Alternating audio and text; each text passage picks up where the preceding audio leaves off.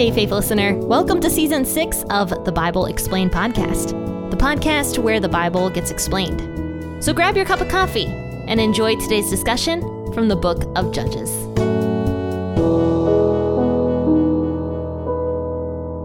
Happy Friday, everybody. I hope you're ready to delve into some scripture today because we're going to be discussing Judges 18. And man, Judges just gets so interesting from here on out. I know I keep saying that, but it's about to get very, very weird. So we're going to read verses 11 through 21 today out of the WEB. But as always, feel free to grab the version of the Bible that you prefer to read out of. And also your cup of coffee, or for you crazy tea drinkers out there, a cup of tea. I haven't made fun of tea drinkers in a while, so I need to make fun of them again. I feel the same way towards tea drinkers and towards tea as I've always felt. I just want to let you guys know, even though I haven't been ribbing you for a while, I still just don't understand tea. I never will understand tea. I drink it sometimes at night or when I feel sick, but that is basically the only times I really drink tea. Coffee is just the preferred and superior beverage of the two in my mind. but of course, always tell me what kind of tea you prefer if you are one of the crazy tea drinkers that listens to the Bible explained. Anyway, grab your hot beverage of choice this morning and let's read some scripture and enjoy this together. The family of the Danites set out from Zorah and Eshtaol with 600 men armed with weapons of war. They went up and encamped in Kiriath Jearim in Judah. Therefore, they call that place Mahaneh Dan to this day. Behold, it is behind Kiriath Jearim. They passed from there to the hill country of Ephraim and came to the house of Micah. Then the five men who went to spy out the country of Laish answered and said to their brothers, Do you know that there in these houses is an ephod and a teraphim and a carved image and a molten image? Now therefore, consider what you have to do. They went over there and came to the house of the young Levite man, even to the house of Micah, and asked him how he was doing. The six hundred men armed with their weapons of war, who were of the children of Dan, stood by the entrance of the gate. The five men who went to spy out the land went up and came in there and took the engraved image, the ephod, the teraphim, and the molten image, and the priest stood by the entrance of the gate with six hundred men armed with weapons of war. When these went into Micah's house and took the engraved image, the ephod, the teraphim, and the molten image, the priest said to them, What are you doing? They said to him, Hold your peace and put your hand over your mouth and go with us. Be a father and a priest to us. Is it better for you to be a priest to this house of one man, or to be priest to a tribe and a family in Israel? The priest's heart was glad, and he took the ephod, the teraphim, and the engraved image, and he went with the people. So they turned and departed, and put the little ones, the livestock, and the goods before them. If you haven't listened to the past couple episodes, I highly recommend that you go back and listen to them because they're very important for understanding what is going on today. There's this guy named Micah. He's got this backyard temple. And meanwhile, the Danites, the tribe of Dan, haven't taken their inheritance yet, even though they were supposed to like 500 years ago. They're kind of just living in Ephraim, sort of not really uh, a part of the tribe, and didn't really have land of their own either. Because when the Danites, at the very beginning of Judges, in Judges chapter 1 or 2, went in and tried to take their part of the inheritance, the Canaanites fully drove out the Danites and forced them to live in the hill country of Ephraim. So the Danites now, 500 years later, are upset about this, but still don't want to try to retake their land because they're scared of the Canaanites who live in that area. So they're like, you know what, we're not going to take that land. We don't really want what God told us to take and what God already ordained for us to take. We're going to go find something somewhere else. So, five men from Dan go to spy out the land, is what it says. Rather, they go out to try to find better land for themselves than what God ordained for them. So, nothing that Dan, the tribe of Dan, is doing right now is good. They shouldn't have been doing any of this, but that's what they're doing. While they're going out to spy some land out, they come to this house of Micah. And remember, Micah is the guy with the temple in his backyard. And it turns out that the five men knew the Levite priest who was a part of that temple. Now, this Levite priest wasn't ordained by God in any way because this temple was like a house of worshiping idols, not God. But this Levite priest was kind of like living there, and Micah hired him to be the priest because Micah said in Judges chapter 17, he was like, If I hire a Levite as my priest, God is truly going to bless me. Like Yahweh God is really going to bless me in my endeavors. So you can see that Yahweh was only looked at as not somebody to worship, but as a superstitious kind of legend or something along those lines. The the Israelite people at this time period didn't really think much of Yahweh at all. And that's why it says at the very beginning of Judges 18 that in those days, Israel had no king. And that's because Israel totally rejected Yahweh as their king. So this is shown in, in multiple ways already with this story about how Micah, this ordinary rich man, only thinks of Yahweh as a genie in the sky, a superstition. So the five men, where we left off last time, they go to Micah's house and they somehow knew the Levite priest. They somehow knew him from maybe when the Levite was traveling around. He just came across some of them at some point in time. They knew him from somewhere. So they're talking to him. They're like, How did you come here? Whatever. And so the Levite tells them, Oh, I came here as a priest, and Micah hired me to be the priest of his backyard temple. After all this happens, the five men from the tribe of Dan, they leave the next morning and they go and travel about 100 miles north to this area called Laish. Okay. And this was outside of Israel's territory. But the Danites, the five men, look at this area and they're like, it's beautiful, it's green, it's lush, there's lots of, you know, produce going on in this area, and the people aren't secure. You know, they are independent, they don't have friendships with the other nations. We can totally take this land.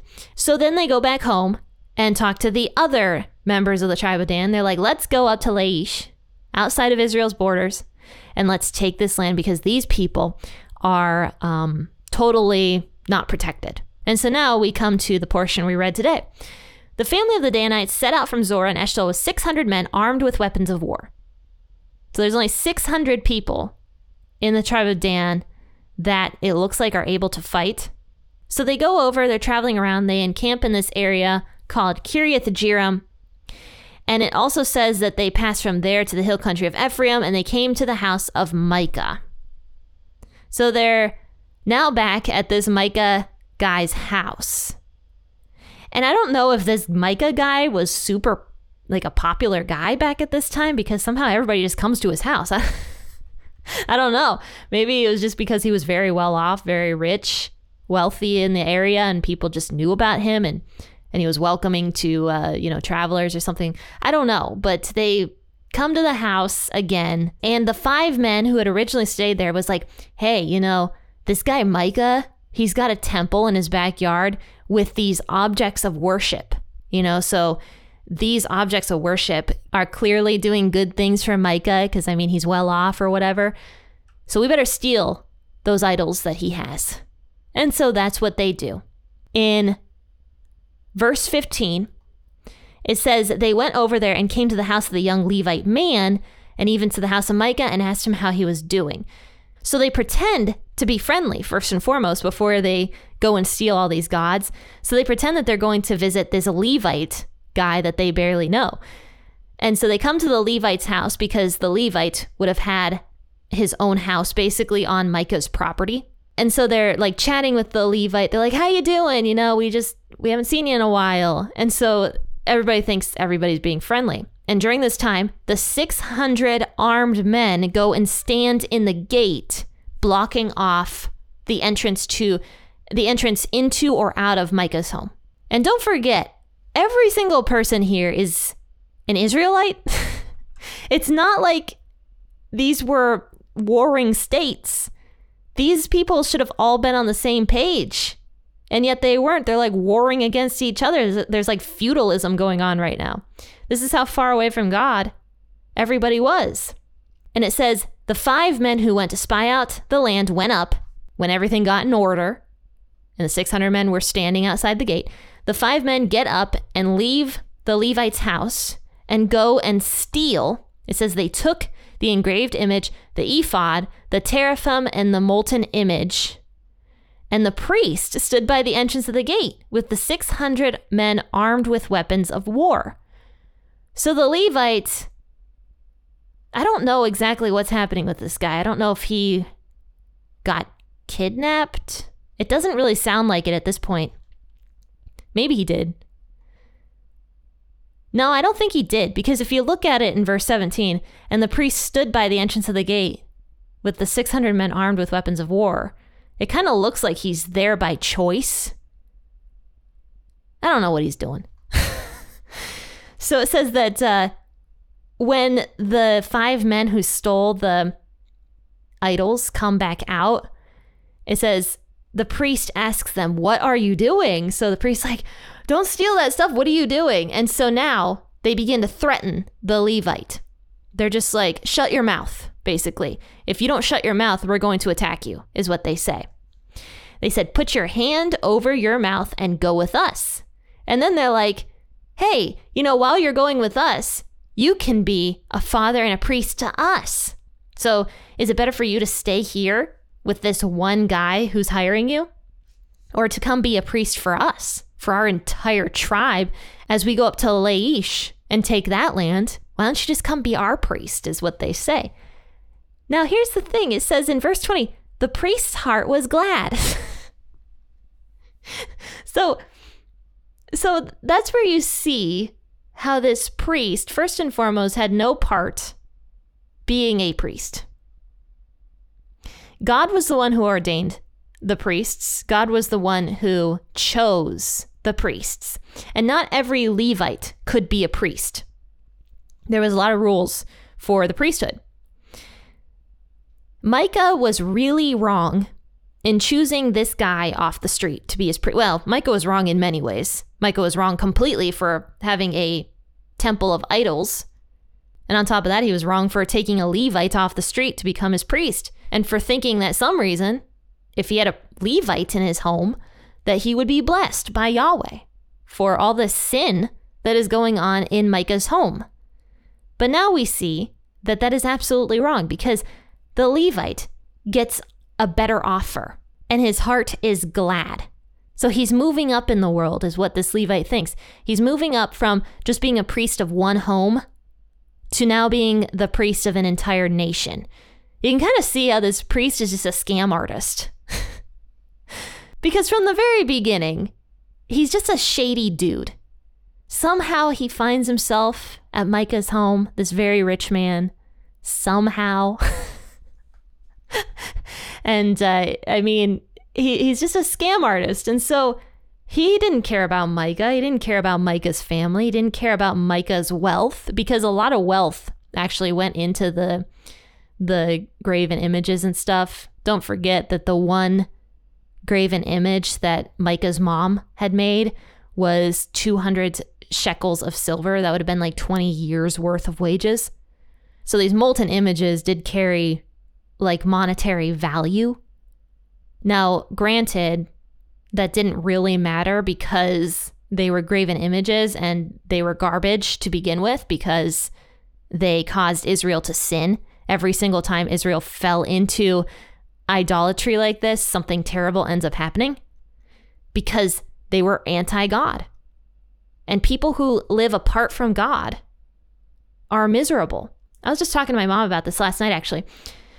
We were talking about how people who live their lives totally for themselves end up being some of the saddest, most oppressed people that we know because God is not a part of their lives at all. The only thing they're living for is self.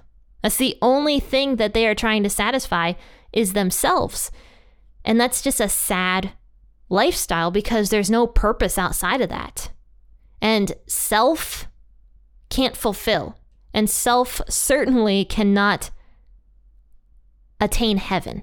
The only way we can attain heaven is through a relationship with God, the Father, and with Jesus, the Son. Any other pathway leads to spiritual death and purposelessness and misery and depression. Whenever Israel falls into idolatry and ignoring Yahweh, that is when problems start to happen because the only thing they're trying to satisfy is themselves.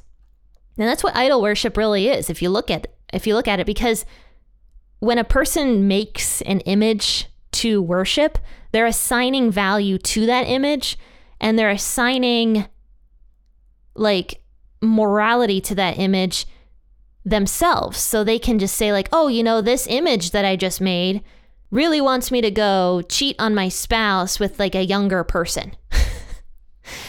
or this image I just made really wants me to drink to excess or watch pornography or whatever else kind of vice vices we find ourselves in. And sometimes people mistake those vices that they find themselves in as something good. But in the end, the vices always end up being so bad for you and, and just leads to nothing but misery. And Micah made these images. That's what that's what it says here. The Danites who stole these images were like, yeah, Micah made these images, and clearly these images have been blessing Micah, you know, because of wealth and that Levite is there. And so we want those images for us because maybe they'll give us the same thing. And so that's why these Danites stole these images and also stole, well, kind of stole the young priest guy. And so the priest gets very excited. And so he's like, Great offer. You know, I'm going to come be your guys' priest and make so much more money being your priest. So it says that he uh, was very glad and he took the ephod. the teraphim and the engraved image, and went with the people. So they turned and departed and put the little ones, the livestock, and the goods before them. So why would they do that? They put the goods that they stole, along with all the civilians and the sheep and whatever else they had, at the very front, and then the armed men were at the back. They did that because if Micah went to go confront the Danites, he would be met with the armed men at the very back. So that's why they did this so that they could protect the idols that they stole from Micah's home, and Micah wouldn't be able to get them back if they put them at the like the very front. So that's where we're leaving off today, and we'll finish up this story on Monday. We'll be finishing up Judges chapter 18. But before I end this episode, the last thing I want to say is that God is not just a superstition to us, to, to Christians. Even though Throughout the years, God has been looked at as like some genie in the sky. That's not who He is. He is the only one that can grant us true eternal salvation. That is who He is. And so that's why we Christians worship God and have friendship with God. I just read in 1 John chapter 2, 24 through 25 the other day. It says, You must remain faithful to what you have been taught from the beginning. If you do, you will remain in fellowship with the Son and with the Father, and in this fellowship we enjoy the eternal life He has promised us. So that is why we worship God, is to remain in fellowship with Him, and uh, He grants us eternal life. It's really amazing. Well, anyway, faithful listeners, I will see you all on Monday to finish up this chapter. But I hope that you have a fantastic weekend. And as always, happy listening and God bless.